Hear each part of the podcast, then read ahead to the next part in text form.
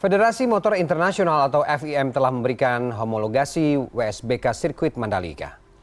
Ya, pemeriksaan intensif ini terhadap keamanan sirkuit Mandalika dengan panjang 4,3 km dengan 17 tikungan tersebut dilakukan pada Kamis siang dan disaksikan sejumlah perwakilan pembalap, pihak Dorna dan Ikatan Motor Indonesia serta MGPA. Ya, petugas berjalan kaki memeriksa setiap bagian lintasan, tikungan dan cat cat sisi sirkuit Mandalika dengan seksama.